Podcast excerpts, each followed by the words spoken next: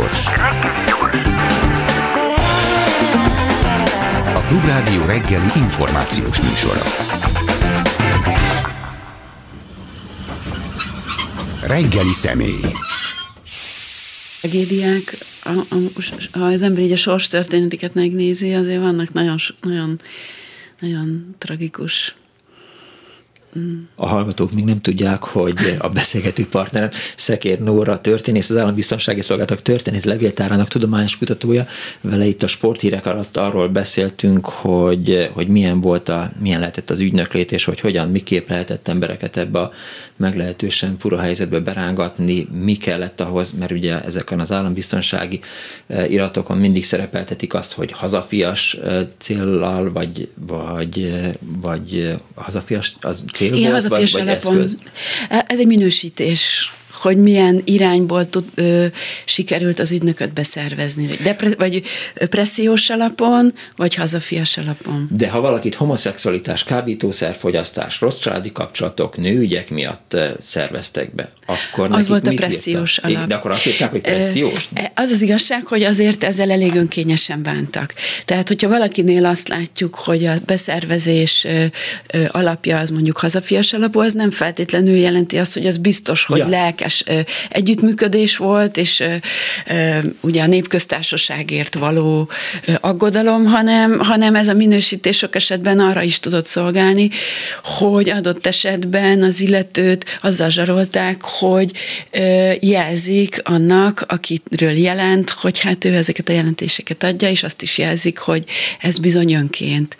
Tehát az adminisztráció sokszor tudatos hibákat ejtett, Aha. ami már része volt annak, hogy egy egy ügynök megítélése az minél negatívabb legyen, hogyha zsarolásról. De időnként dekonspiráltak ügynököket? Ö, igen, igen, sőt, sok esetben volt olyan is, és ezt gondolom, hogy ez is hozzátartozik a történethez, hogy egy ügynök is próbált dekonspirálni, vagy próbálta azokat a kiskapukat megtalálni, ahol ő adott esetben kiátszhatja az állambiztonságot. Az veszélyes játék.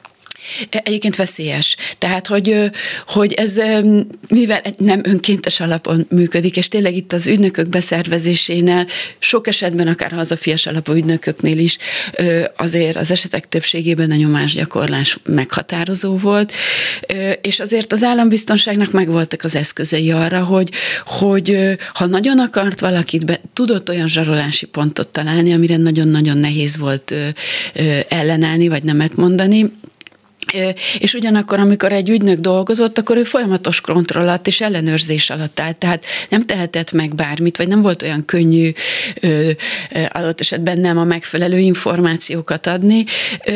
Tehát ez a nyomásgyakorlás, ez folyamatos volt, és ügynöknek lenni nem volt feltétlenül kellemes státusz. Nem, én végigfutattam az életemet, és biztos vagyok benne, hogy hogy számos olyan pont lehetett, vagy olyan dolog lehetett volna, amivel el lehetett volna engem kapni, és meg lehetett volna zsarolni, és nem vagyok benne biztos, hogy, hogy ellen tudtam volna állni akármilyen pressziónak, így utólag 30 évvel később, vagy 40 évvel később mondom ezt. Szerencsém volt az, hogy kellőképpen elmebetegnek néztek, és, és nem bíztak bennem, hogy... Ez is egy dekonspirálási módszer volt, hogy az ember igyekezett magát mondjuk idiótábbnak feltüntetni, vagy például aki folyamatosan fecsegett, és akkor úgy gondolták, hogy ez nem biztos, hogy alkalmas ügynöknek. De azért az is hozzá kell tenni, hogy, hogy azért lehet látni, hogy igenis voltak azért túlbuzgó ügynökök, voltak, akik szinte mondjuk elkezd elkezdték, ezt ennek is pszichológiai magyarázata van bizonyára, hogy, hogy elkezdte élvezni a helyzetet, hogy ő, ő sorsokat tud így koordinálni, és vannak kifejezetten rossz indulatú ügynökök, vannak olyanok, akik, akik egyértelműen nehezítették a sorsát, sorsát azoknak, akikre jelentettek, és vannak, akik volt, hogy még szinte ö, háttérből próbálták javítani a helyzetet. Szóval azért egy ügynök megítélése az csak a jelentései és a beszervezési dosszié alapján alapján hiteles. De ha megnézzük az Ausztráliában élő matematikusnak a, a jelentéseit, ugye Algor Lászlóról beszélünk itt, aki a 80-as évek Magyarországán az ellenzéki mozgalom környékén tevékenykedett, elolvasjuk a jelentéseit, hát azok gyakorlatilag ilyen PhD szintű dolgozatok, tehát olyan művészettörténeti elemzésekkel van mondjuk a, a Galántai Magyarország Tényleg című kiállításának megnyitóról szóló beszámolója, hogy, hogy bármelyik tanár az esztétika tanszéken csettintett volna, hogy ez igen, ez egy szép munka. Igen, és úgy gondolom, ez nagyon fontos, hogy ezt említi, mert ezt ritkán szokták a ügynöki jelentésekkel kapcsolatban megemlíteni, de, de például irodalomtörténészi elemzéseket is találunk a két világháború közötti irodalmi irányzatokról, a népi mozgalomról, például olyan elemzéseket lehet találni különböző olyan ügynökökről, akik adott esetben lehet, hogy tényleg irodalomtörténészek voltak, de ugyanúgy például egyébként mondjuk a 68-as gazdasági mechanizmusok kapcsán is van egy-két olyan jelentés, ami egy nagyon komoly gazdaság történeti vagy gazdaság elméleti elemzés, és pont azért ügynökkel iratták meg, mert olyan személyt kértek fel adott esetben tanácskérésre, akinek semmi köze nem volt a marxista közgazdaságtanhoz, és nagyon távol állt mondjuk a kommunista ideológiától, és vele ezt a fajta tanácsadói szerepkört csak ügynöki mi voltában tudták kikérni. Tehát nagyon sok ilyen, hogy is mondjam, ilyen sajátosságot hordoz ez a kommunista rendszer, és magának az állambiztonságnak a működése is. Csak miután a bevezetőben nem került szóba, az apropóját a beszélgetésünknek az adja, hogy a Magyar Tudomány napján ön előadást tartott Stuttgartban, a Magyarország főkonzulátusán, és olyan kérdéseket próbált választ adni az előadásában, hogy miért nevezték marslakónak az Amerikában felbukkanó tehetséges magyar tudósokat, közöttük számos Nobel-díjast, és említettem önnek, hogy amikor a szerkesztőmmel beszéltem erről a témáról, akkor azon gondolkodtam, hogy hogy bírt mondjuk az állambiztonság olyan embereket találni, akit oda lehet küldni egy, egy magyar származású Nobel-díjas mellé, hogy jó napot kívánok, barátkozzunk már, ön hogy látja a rendszert, vagy vagy egyáltalán hogy működött ez? Ja, hát, Kik itt, voltak a kutatásának célkeresztjében idézően. Ugye a mars lakóknak szokás nevezni, hogy ez egy tudománytörténeti jelenség, hogy a századforduló környékén született generációban egy nagyon-nagyon-nagyon számarányát tekintett nagyon kimagasló azoknak a természettudósoknak a száma, akik itt születtek, utána hát nagyrészt itt a, a más első világháború utáni más antiszemita hangulatból adódóan is nagyon sokan kimentek külf- a Németországba tanulni, és borzasztó sikeresek voltak, és egészen sajátos gondolkodást hoztak magukkal egyébként itt a századforduló Budapestjéről, és egy nagyon holisztikus gondolkodást alapozott meg nekik az a világ, ahol születtek és ahonnan jöttek, és ez abban az időszakban, amikor a tudomány új alapokra helyeződött a fizika, a matematika, a relativitás elmélet, fölülírt azt a régi newtoni fizikát, akkor ez a holisztikus gondolkodás, ez, ez borzasztóan sikeres volt, és nagyon is mélyen tudta értelmezni azokat a természettudományos kérdéseket, amik akkor még nagyon kevés tudós embernek voltak érthetőek. És ennek a modern tudománynak az alapelveit fektették le lényegében ezek a Magyarországról elszármazó tudósok. Nem mindenki jutott el a Nobel-díjig, de sok esetben nem azért, mert nem lett volna méltó rá, hanem itt akár az atomkutatással kapcsolatos okok is belejátszottak, hogy aki az atombombában nagyon intenzíven együttműködött, az mondjuk nem biztos, hogy ajánlották Nobel-díjra. Tehát, hogy itt, itt sok minden ö, oka is van, de tényleg elsőrangú, és nemzetközi szinten is mai napig is hát lenyűgöző képességű emberekről van szó, és amit ugye említettem, hogy itt azért az atomkutatás, itt a hidegháborúban a tudományos hírszerzés az borzasztó hangsúlyos. Uh-huh. És ez nem csak azt jelenti, hogy mondjuk a szovjet blokk oldaláról volt érdekes ezeknek a tudósoknak a tudása, hanem természetesen nyugati oldalról is nagyon védték őket. Ö, ezért nem volt könnyű őket megkörnyékezni. Ugyanakkor viszont a magyar gyökereik, a magyar kapcsolatrendszereik, a gimnázium középiskolához való kötődéseik, ezek adtak olyan fogódzót, ami reményt adott arra, hogy személyes érzelmek alapján, kapcsolatrendszer alapján talán meg lehet őket környékezni. És azt lehet mondani... De a cél az az volt, hogy Rosenberg házas pár? Tehát, nem, hogy... nem, és ez is nagyon fontos. Tehát itt itt, itt két dolgot kell kiemelni. A hírszerzés a, a szovjet blokkon belül azért alapvetően egy Szovjetunió által irányított forma volt, ahol a magyar állambiztonság maximum részfeladatokat kapott. 1953, de inkább 56 után az azért egy kicsit módosult, olyan szempontból, hogy, hogy az emigráció megfigyelése az a magyar állambiztonságnak egyre hangsúlyosabb feladata lett, és abban azért már autonóm módon dolgoztak ki a operatív akciókat, stb. Mert tehát nem már csak egy információ be, ö, átadó feladatot kapott Szovjetuniótól, hanem itt már sokkal inkább az látszik, hogy autonóm módon próbálta uh-huh. a magyar emigráció megkörnyékezésére, és itt elsősorban nem az volt a cél, nem kizárólag csak a hírek, meg az információk begyűjtése volt a cél, és elsősorban nem ügynöknek való beszervezés, az egyébként nem is vett volna reális ezeknél a nagy nevű hát, tudósoknál, hanem az ő befolyásolásuk, megkörnyékezésük, és annak a benyomásnak a megerősítése, hogy ez a magyar népköztársaság itt a kádári konszolidációban nem is olyan szörnyű hely, lényegében itt már egy egész élhető atmoszféra kezd kialakulni, és egyfajta nyitás a magyar népköztársaság tudományos életé felé, ami Magyarország presztisét növelte volna. Tehát ebbe a irányba tartozik, hogy mondjuk meg meggyőzni egy, egy Szentgyörgyi Albertet, vagy egy Szilárd Leót arról, hogy látogasson el Magyarországra.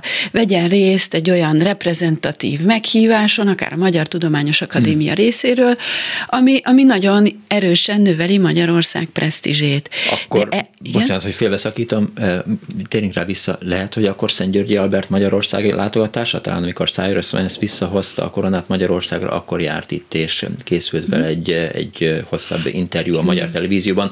Lehet, hogy ez a magyar állambiztonság akna munkájának eredménye volt? Ez egy összetett folyamat volt. Először, tehát ezt nagyon jól lehet érzékelni, hogy, hogy az öt, tehát a Rákosi korszakban, itt, itt nem is 53, inkább 56-ig egy nagyon határozott elzárkózás volt a, hivatalos Magyarországtól. Ez adódik pontosan a hidegháború éles helyzeteiből, mm. és, és hát az a, a, a, a, a nyugati oldalon dolgozó, tevékenykedő tudósoknak fontos volt az, hogy az, az, a, a új hazájukba a bizalmat azt, azt ébren tartsák. Tehát ők is igyekeztek elzárkozni. Annyira, hogy például kerülték azt, hogy, hogy még csak levelezési kapcsolatba álljanak, hivatalos levelezési kapcsolatba álljanak, tehát ennyire elzárkóztak a hivatalos kapcsolatoktól. Budapestről jött egy boríték, akkor az ment a szemétbe, olvashatlan? Nem, fel, inkább fordítva, tehát igyekeztek úgy kapcsolatot tartani Magyarországgal, hogy ezt egyébként egy kicsit ilyen fedésbe levelezte. Például Szilárd Leó is úgy levelezett Magyarországgal, hogy Bécsből elküldte a levelet, és ott egy ismerőse eljuttatta, de már nem az ő nevén. Tehát erre is figyeltek, de ugyanez Gábor Dénesre is elmondható. Viszont egyrészt, amikor egy kicsit oldódott ez a feszültség, itt, itt, itt tényleg mondjuk Nagy Imre megjelenése, Sztálin halála nagyon fontos, akkor azért ez egy kicsit finomodott, de 1956 azért is egy fordulópont, mert ezt érzékelni, hogy a magyar tudósoknak tényleg volt kötődése Magyarországról, és 56 után és próbáltak segíteni azokon a tudósokon, akik Magyarországról elmenekültek, például Gábor Dénes a, a Magyarországról elmenekült diákok segítésében egy nagyon fontos reprezentatív szerepet is játszott. És ez már sokszor azt is igényelte, hogy akár a nagykövetséggel egy hivatalos kapcsolatot felvegyen, hogy segítsen a papírok beszerzésébe. Tehát lényegében ez a fajta segítés, a magyar tudomány segítése, vagy ösztöndíjasok támogatása, támogatása. Ez volt az első lépés, amikor sikerült a hivatalos Magyarországnak kapcsolatfelvétel felé vinnie uh-huh. a dolgokat. És ez már egy óriási lépést jelentett, abból a szempontból, hogy sikerült közelebb kerülni hozzájuk, és itt a nagykövetségek. Tehát a nagykövetségeknek, akár Amerikában, New Yorkban, akár Londonban, de fontosabb nagykövetségeknek, mind voltak olyan állambiztonsági rezidentúrájuk, akik olyan személyek, állambiztonsági hivatalos emberek, akik közvetlen kapcsolatban álltak a magyar állambiztonsággal, és utasításokat kaptak, hogy ezeket a hivatalos kapcsolatokat hogyan tudják kihasználni állambiztonsági szempontból. Ezeknek a megfigyelt személyeknek ugyanúgy volt fedő nevük, mint ahogy hogy a Magyarországon megfigyelt személyeknek, tehát Igen. hogy pörge, Igen. Igen. diétás, ugye a közelmúltban elhunyt Pák Tibornak volt a, Igen. a diétás neve Igen, egy héttel igen. ezelőtt meg. igen, igen. Isten nyugosztalja eh, Tibi bácsit, Eh, tehát mondjuk Szentgyörgyi Albertnek is igen, volt eh, Igen, volt, és hasonlóan cinikus. Tehát Szentgyörgyi Albert fedőneve például bogarász volt. Szilárd, nem mindenkinek, de azokat, akik ők fontos központi ö, figuráknak tartottak, és akikre egy operatív akciótervet dolgoztak ki, ők kaptak már fedőnevet. Tehát így például Szentgyörgyi, vagy például Szilárd Leó fedőneve törő volt. Egyébként azért törő, mert ő megtörte a, a tehát hogy pacifistaként lényegében a, a, a nyugati politikai irányvonallal úgy látták, hogy ő nagyon erősen szakít, tehát hogy egy kicsit ilyen. Akkor például Wigner Jenőnek Táboripá volt a fedőneve, Gábor Dénesnek Carter, Ö, tehát hogy ez, ez, ez is mutatja, hogy mennyire intenzív volt, de is itt hangsúlyoznám, nem ügynöknek akarták őket beszervezni, hanem ezekben az operatív tervekben kifejezetten az volt a cél, hogy befolyásolni Hát őket. őket igazából megfigyelni próbálták, gondolom, és befolyásolni. Információt szerezni és befolyásolni, és itt őket az emigráció részének tekintették, és itt, hogy az emigrációval való bánásmód milyen volt az, a, az állambiztonság szerint, általában kategóriákban gondolkodtak, és besorolták az emigrációt. Itt az, hogy kit hova sorolnak, az általában attól függött, hogy mikor hagyta el az országot. És ezek a tudós emigránsok, ezek a őszi rózsás forradalom, a tanácsköztársaság után hagyták el nagy részt, és őket ebből fakadóan úgynevezett lojális emigrációs körbe sorolták, de ez nem azzal függött össze, hogy ők lojálisak voltak Magyarország iránt, vagy a Magyar Népköztársaság iránt, hanem mert ők az őszi rózsás forradalom, tanácsköztársaság ö, elől menekült, vagy után menekült kategóriába tartoztak, és úgy gondolták, hogy a horti rendszerrel való szembenállás az egy olyan közös pont, amire lehet alapozni egy lojalitást a kommunista rendszer iránt. Ez nem valódi lojalitás hanem mondjuk egy célkitűzés. Egy, egy ilyen operatív terv mit tartalmazott? Hát ez alapvetően a megkörnyékezésnek a programtervét, ezekben egyrészt jellemezték az illető szemét, és azokat a terveket, hogy az, kiszemelték azokat a személyeket, akiket használni tudnak a megkörnyékezés szempontjából, adott esetben személyeket, akik emiatt ügynöknek is alkalmasnak láttak, az ő beszervezési anyagaik, az ahhoz tartozó minden egyéb apró operatív akció. De ez nagyon Itt- nehéz lehetett ö, 3000 kilométerre Budapesttől, vagy 10 Ö, kilométerre Budapest. Hát itt egyébként ugye a, a, megint a követségek ebben nagy segítséget adtak, és egyébként pont a tudományos élet, tehát hogy különböző konferenciák erre lehetőséget adtak. A, a Magyar Tudományos Akadémiát is használták, ez nem uh-huh. azt jelenti, hogy a Magyar Tudományos Akadémia az állambiztonság fedőszerve volt, de tudták használni adott esetben a Tudományos Akadémia vonalán a megkörnyékezést. Itt egyébként talán érdemes kiemelni a Magyarok Világszövetségét, ami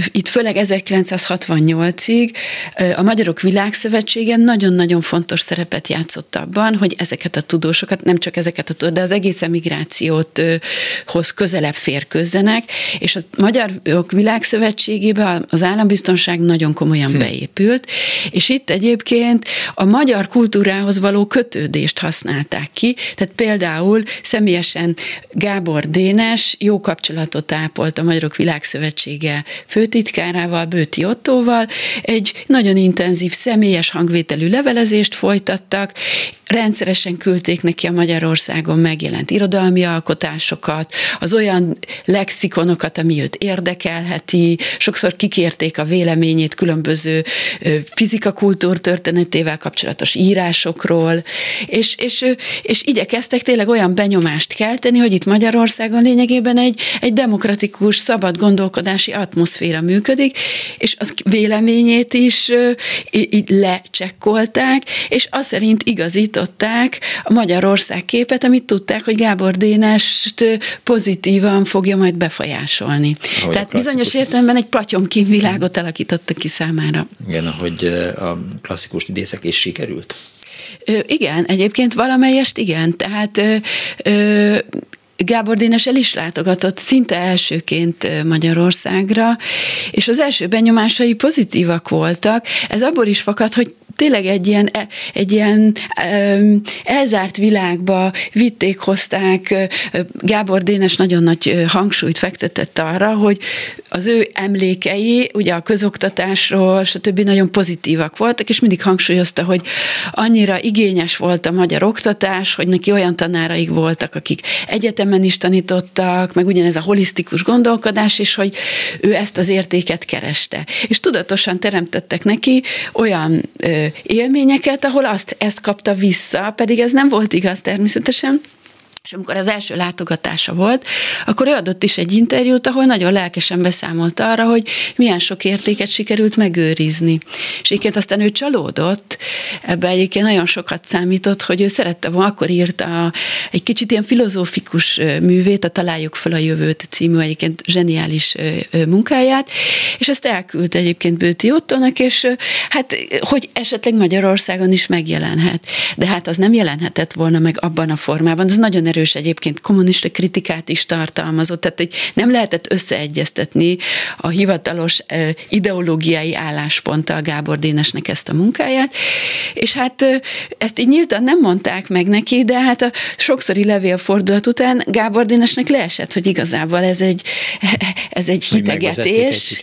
Egy Igen, és hogy itt szó nincs arról, hogy ő megjelent, hogy Magyarország gon egy olyan cenzúra működik, ami nem engedi ezt a művet megjelentetni, és lényegében lassan delehullott a lepel ezelől a, ezelől a valós, tehát hogy a valós helyzetre ő rádöbbent ezen keresztül. Ezek az iratok hogy, vagy honnan kerültek elő, vagy hogy jutott ezekhez, vagy az állambiztonsági korábban, iratok? A, nagyon sokáig csak 3 per 3-as iratok voltak, és ez nyilván 3 per 4-es lehetett, vagy melyik osztály foglalkozott a külföldön élő magyarok befolyásolásával? Ez 3 per 2-es. Uh-huh. E, ezek az iratok nagy részt, hát hogy pontosan mikor kerültek az állambiztonsági szolgálatok levételbe, ez folyamatosan 90 után, vagy bocsánat, tehát a, a, a, a, ugye amikor a levéltár megszerveződik, 98-tól kezdődően ezek folyamatosan érkeztek be ezek az iratok, és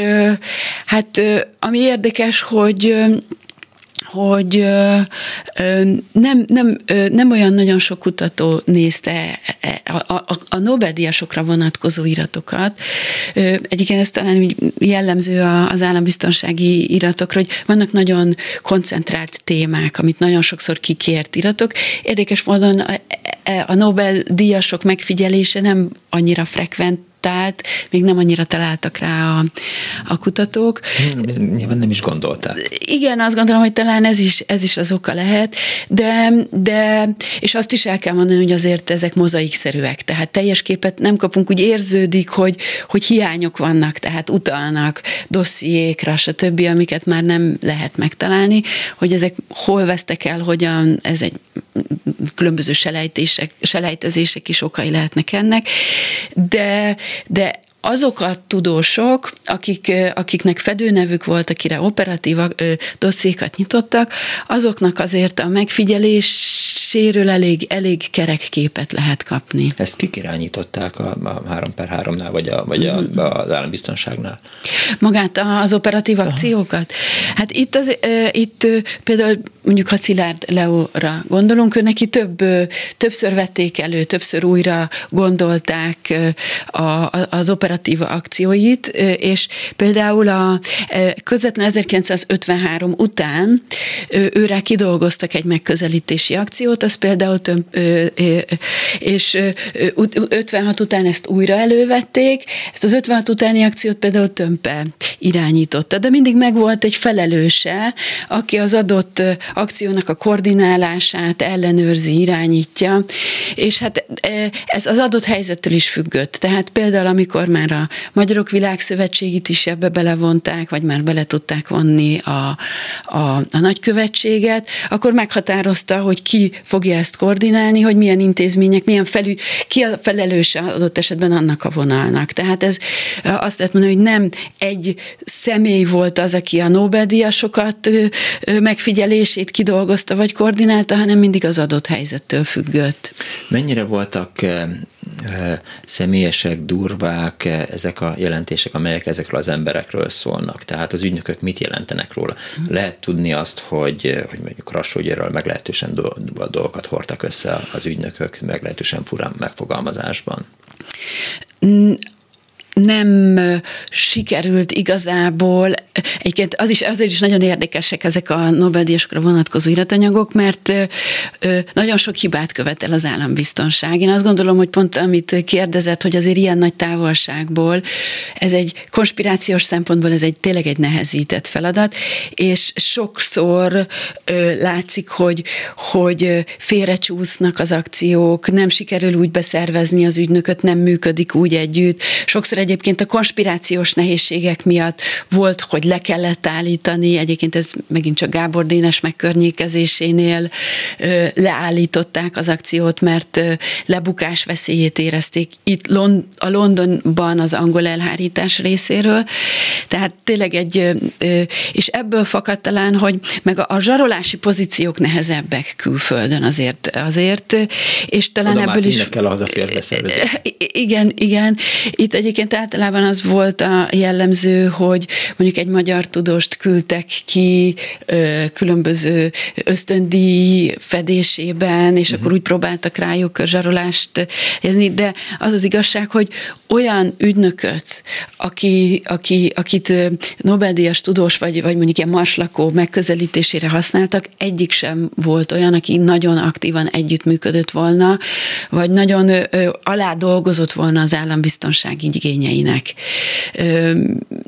És a másik, hogy mivel itt alapvetően a cél a megnyerés volt, a befolyásolás, finomabb eszközökkel éltek. Éppen ez jutott eszembe, hogy itt azért nem arról volt szó, hogy ezt az embert tönkre kell tenni, és meg kell semmisíteni, és mindent össze kell gyűjteni vele kapcsolatban, feltérképezni a teljes kapcsolati hálóját, és, és mindent tudni róla, amit majd egyszer valahol föl lehet használni. Itt, Igen, itt a meggyőzés volt, hogy azért ez egy élhetőbb dolog, mert nem, nem, nem kell tőle elzárkozni, és ez azért befolyásolta a munkamódszert. Az ügynök kök irányába is, meg hát a, ugye a, a célszemély irányába is. Ezek a jelentések klasszikusan azok a jelentésformát hozzák, amit Magyarországon is, tehát, hogy ismerős, mit tudom én, Karádi Katalin Fedő nevű TMB jelenti, ismerősöm találkozott törő eh, megfigyeltel, és eh, beszélgettek, kávéztak, törő arról beszélt, hogy eh, mostanában gyakran hallgatja a magyar rádiót, meg eljutnak hozzá a magyar sajtótermékek, és ez... Vagy... Igen, igen, teljesen. Tehát, hogy a formája, a jellege, a, hogy most mondjam, a logikája, az teljesen igazodik a, a belső viszonyokhoz igazított jelentésekhez. Tehát itt akár mondjuk például Gábor Dénes esetében éppen egy nagykövetségi fogadáson, hogy mit mondott, milyen párbeszédek hangzottak el, mit ivott, tehát tényleg ilyen, ilyen akár apróságok részletekbe is.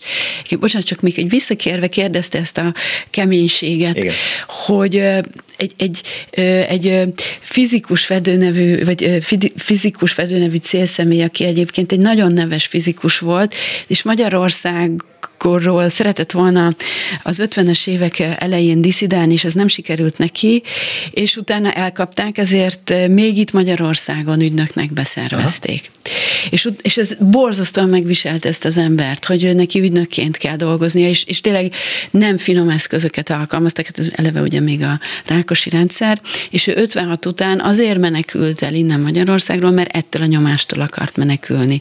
És Angliába emigrált, diszidált, és ott megkereste őt az állambiztonság, és ennek egyébként nagyon szépen dokumentált anyaga van, és abból például nagyon jól látható, hogy az állambiztonság ugyanazzal a kemény, mint amit Krassó ellen is alkalmaztak, ugyanazzal a kemény retorikával, zsarolással az itthon maradt rokonaitól kezdve is aljas módszerekkel próbált rá nyomást helyezni, és ez az illető személy borzasztóan kiborult, tehát hogy egy, konkrétan egy idegösszeomlásról számol be a, a, a, az állambiztonság embere, hogy amikor ő, neki leesett, hogy itt újra megkereste az állambiztonság, újra be akarják szervezni, újra elkezdődik ez a húzavona, akkor ő konkrétan idegileg összeomlott a szituációban. Tehát azért külföldön is meg, tehát hogy ez nem volt védelem, hogy az ember elmenekül, és őt, ugye ezt a bizonyos fizikust, ezt nem meggyőzni szerették volna, vagy befolyásolni, hanem őt kifejezetten használni, és ezért nagyon komoly nyomást helyeztek rá. Tehát korán sem egy ilyen diadalmenet, vagy egy ilyen szórakoztató az, az ügynöklét, sem Magyarországon, sem, sem külföldön. Igen, igen, Tragédiák igen. voltak, vagy jártak tragédiákkal ezek? Igen, sok esetben.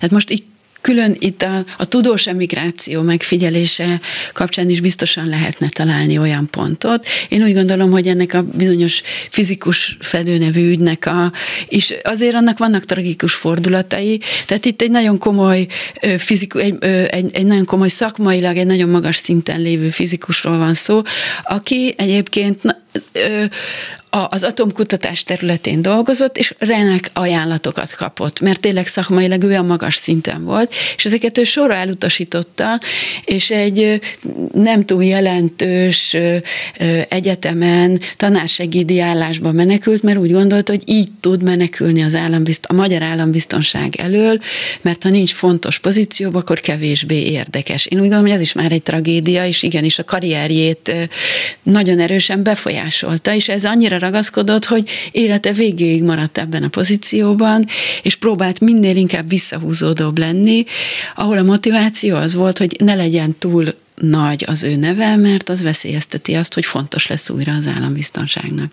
Ebben az információs háborúban azért van egy másik oldal is, eh, mondjuk mit tettek meg a különféle külföldi titkos szolgálatok. Uh-huh. Említette azt, hogy, hogy vigyáztak rá pont azért, hogy, hogy ne lehessen se beszervezni, eh, se atomtitkokat uh-huh. elárultatni, se tudományos célra felhasználni ezeket a Nobel-díjasokat, de nyilván azért a magyar ügynökök is időnként lelebuktak, vagy vagy átlátta, átlátott a szitán mondjuk az amerikai vagy a, vagy a londoni titkos szolgálat. Igen. A, Nobel-díjas, vagy hát erre a tudós generációra a nyugati titkosszolgálati iratanyagok még nem nagyon kutathatóak, Aha. de a magyar állambiztonság anyagaiból azért lehet ezt érzékelni, a nyugat-európai hírszerző szervek munkáit.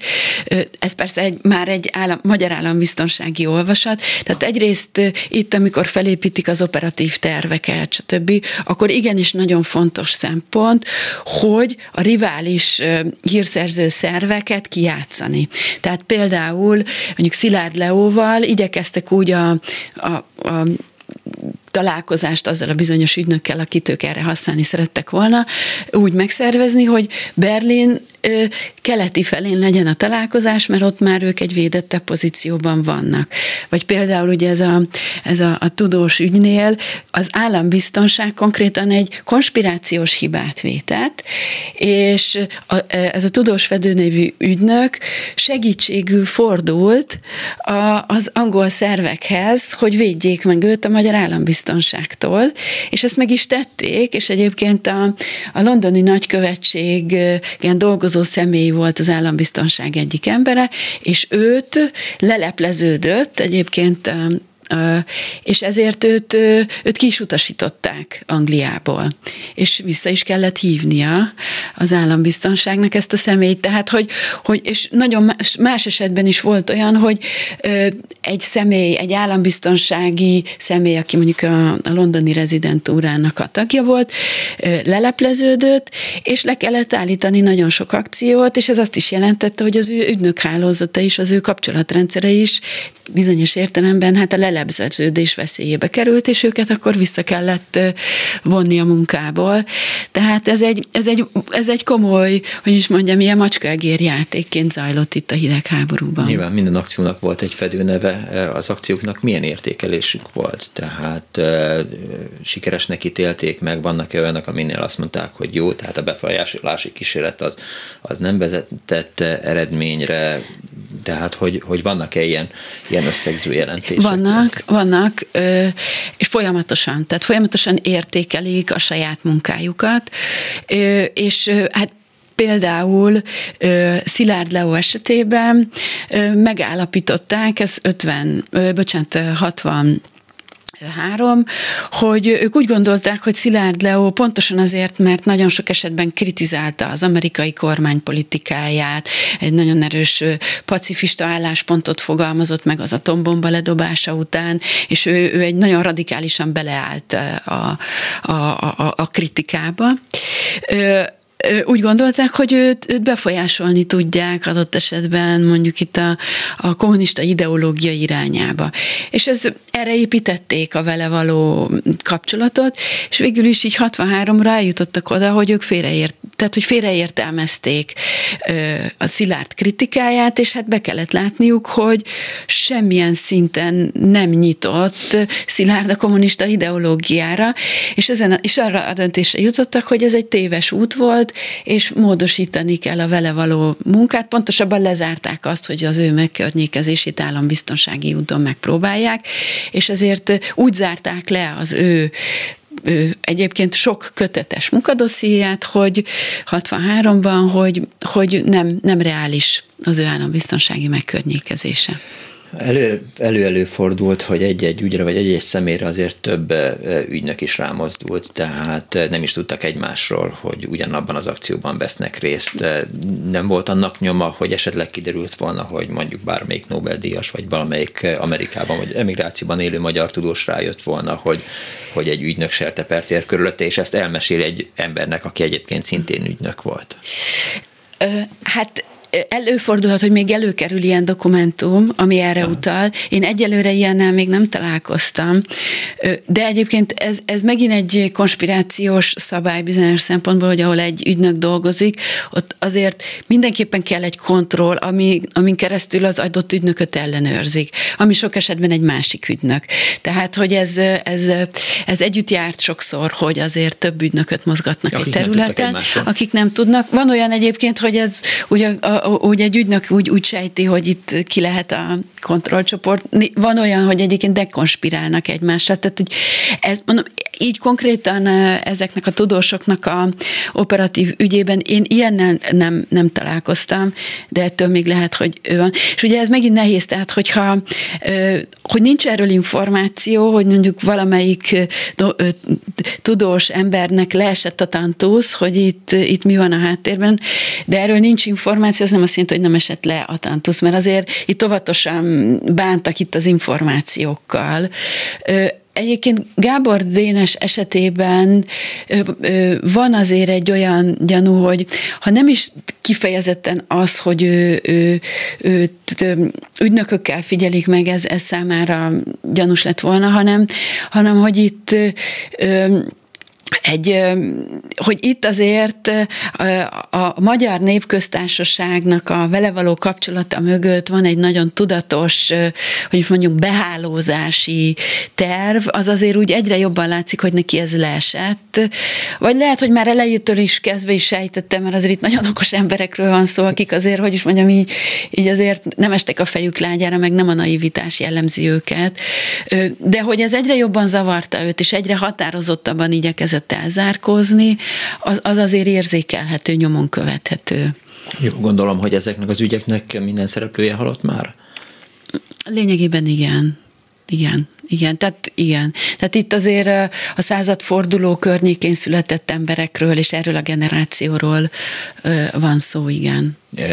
Tehát a, a múltal való szembenézésük ezeknek az embereknek, hát, uh-huh. hogy is mondjam, most már elképzelhetetlen, tehát mindenki megúszta a, a dolgot. Vannak még sötét foltok? Kerülnek elő újabb és újabb iratok?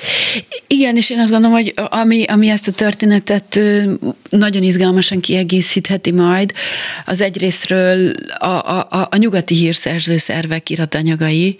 Nincsen együttműködés. Lehet, hogy hülyeséget kérdezek, tehát, hogy, de biztos, hogy de, van, de, tehát Gauk igen, persze, vagy például... tehát ezek vannak, ezek az együttműködések, de itt egyébként, itt, főleg egyébként, tehát, ha egy személy védelméről van szó, akkor azt, azt, azt, azt még, még körültekintőbben ö, ö, vizsgálják át az iratokat, hogy a, a, a védettsége vagy a titkosítása mikor oldható fel, vagy nem. Tehát itt, itt nagyon fontos személyekről van szó, akik tényleg itt a, a, a hidegháborúban, a tudományos munkában nagyon intenzíven vettek részt, tehát én azt gondolom, hogy az ő védelmük, hogy mikor fogják feloldani az ő iratanyagaiknak, hát a, a titkosszolgálati iratanyagaiknak a védelmi idejét, az, az, az, az hát nagyon bizonytalan, de, de nagyon védik őket érthető okokból, tehát hogy ez, ez úgy gondolom, hogy erre még azért várni kell majd. Tehát nem az együttműködés hiányzik, vagy a szándék, hanem a szabályok olyanok, hogy, hogy védett emberekről van szó. És ami még itt nagyon izgalmas lesz majd, hogyha a, ha a, a szovjet iratanyagok, tehát a, a szovjet titkosszolgálatnak ez a fókusza ö, is majd nyilvánosságra kerül, de hát úgy gondolom, hogy erre még megint csak nagyon sokat kell A szovjet titkosszolgálat befolyásolta, irányította a magyar titkosszolgálatot? Nem igen. már kérdezek. igen, igen, igen. Hát ez egyértelmű. Tehát, hogy a, a, a Szovjetunió ezt a szovjet blokkot egy olyan területnek kezelte, ami, ahol őnek, tehát ez egy egységes terület, aminek a védelmét hírszerzési szempontból is, meg elállítási szempontból is neki kell koordinálnia. Itt munkamegosztások voltak. Ez itt ugye említettem, hogy az emigráció megfigyelés, ez bizonyos szempontból a magyar hírszerzés kapott egy, egy, egy tehát egy, ez egy félig meddig a saját feladatköre volt. De például egyébként Farkas Vladimir volt a, a az 50-es években a hírszerzésnek a vezetője. Ő maga fogalmazza meg, hogy lényegében annyira korlátozott volt a, a önálló mozgástere a, a magyar hírszerzésnek, hogy nem lehet érdemi munkaként említeni azt, amit ők csináltak. Tehát, hogy ez, és ez végig azért meg volt, egy szovjet kontroll mindenképpen érvényesült a hírszerzés területén. Utolsó rövid kérdés. Folyamatos még az érdeklődés az ABTL munkája iránt? Tehát igen, újra is jelentkeznek, hiszen miközben beszélgettünk, bejött Túri Louis, és ő is föltett néhány kérdést az ő megfigyelésével igen. kapcsolatban. Tehát... Igen, igen. Egy, a, a tudományos vonalon is, tehát a, a történészeknek is azért még nagyon sok terület van, ahol, ahol itt tudnak információkat találni, de ugye ez az úgynevezett információs kárpotlás, ami minden állampolgárnak joga, hogy megismerje azt, hogy annak idején az állambiztonság hogyan befolyásolta az ő életét, és, és úgy gondolom, hogy ez, ez folyamatosan megvan ez az érdeklődés, és az is egy kicsit érződik, hogy sok esetben azok az emberek, akik érintetnek érzik magukat, időre is van szükségük, hogy, hogy, hogy összeszedjék a bátorságokat, hogy kikérjék az anyagot, mert sokszor nem könnyű ezzel szembenézni. És van, aki mondjuk 98 óta gondolkozik azon, hogy kikérje az anyagát, és mondjuk most jut el oda, hogy, hogy akkor ő, ő ezt kikéri. Én mindenkinek azt javaslom, hogy kérje ki mókás dolgok is kiderülhetnek ilyesmiből. Nagyon szépen köszönöm dr. Szekér Nora történésznek, az Állambiztonsági Szolgálatok történeti levéltárának, tudományos kutatójának, hogy rendelkezésünkre állt és beszámolt a magyar marslakók megfigyeléséről. A mai műsor szerkesztője Korpár Krisztina volt, létrehozásában segítségemre volt Selmeci János, Túri Lui, Simon Erika és Zsidai Péter. Én Pálinkás Tűs Robert voltam, tudják, jól egy hét múlva találkozunk, legyen kellemes a hétvégéjük, give peace a chance, Putyin rohagy meg, véhallás. Sajnos lejárt az időnk, úgyhogy szívesen hallgatnánk még, de, de... Nem kell, nincs értelme ennek a beszélgetésnek. Ó, mi nem így Nem csak ennek, egyiknek sem elhangzik a klubrádióban. Köszönöm szépen!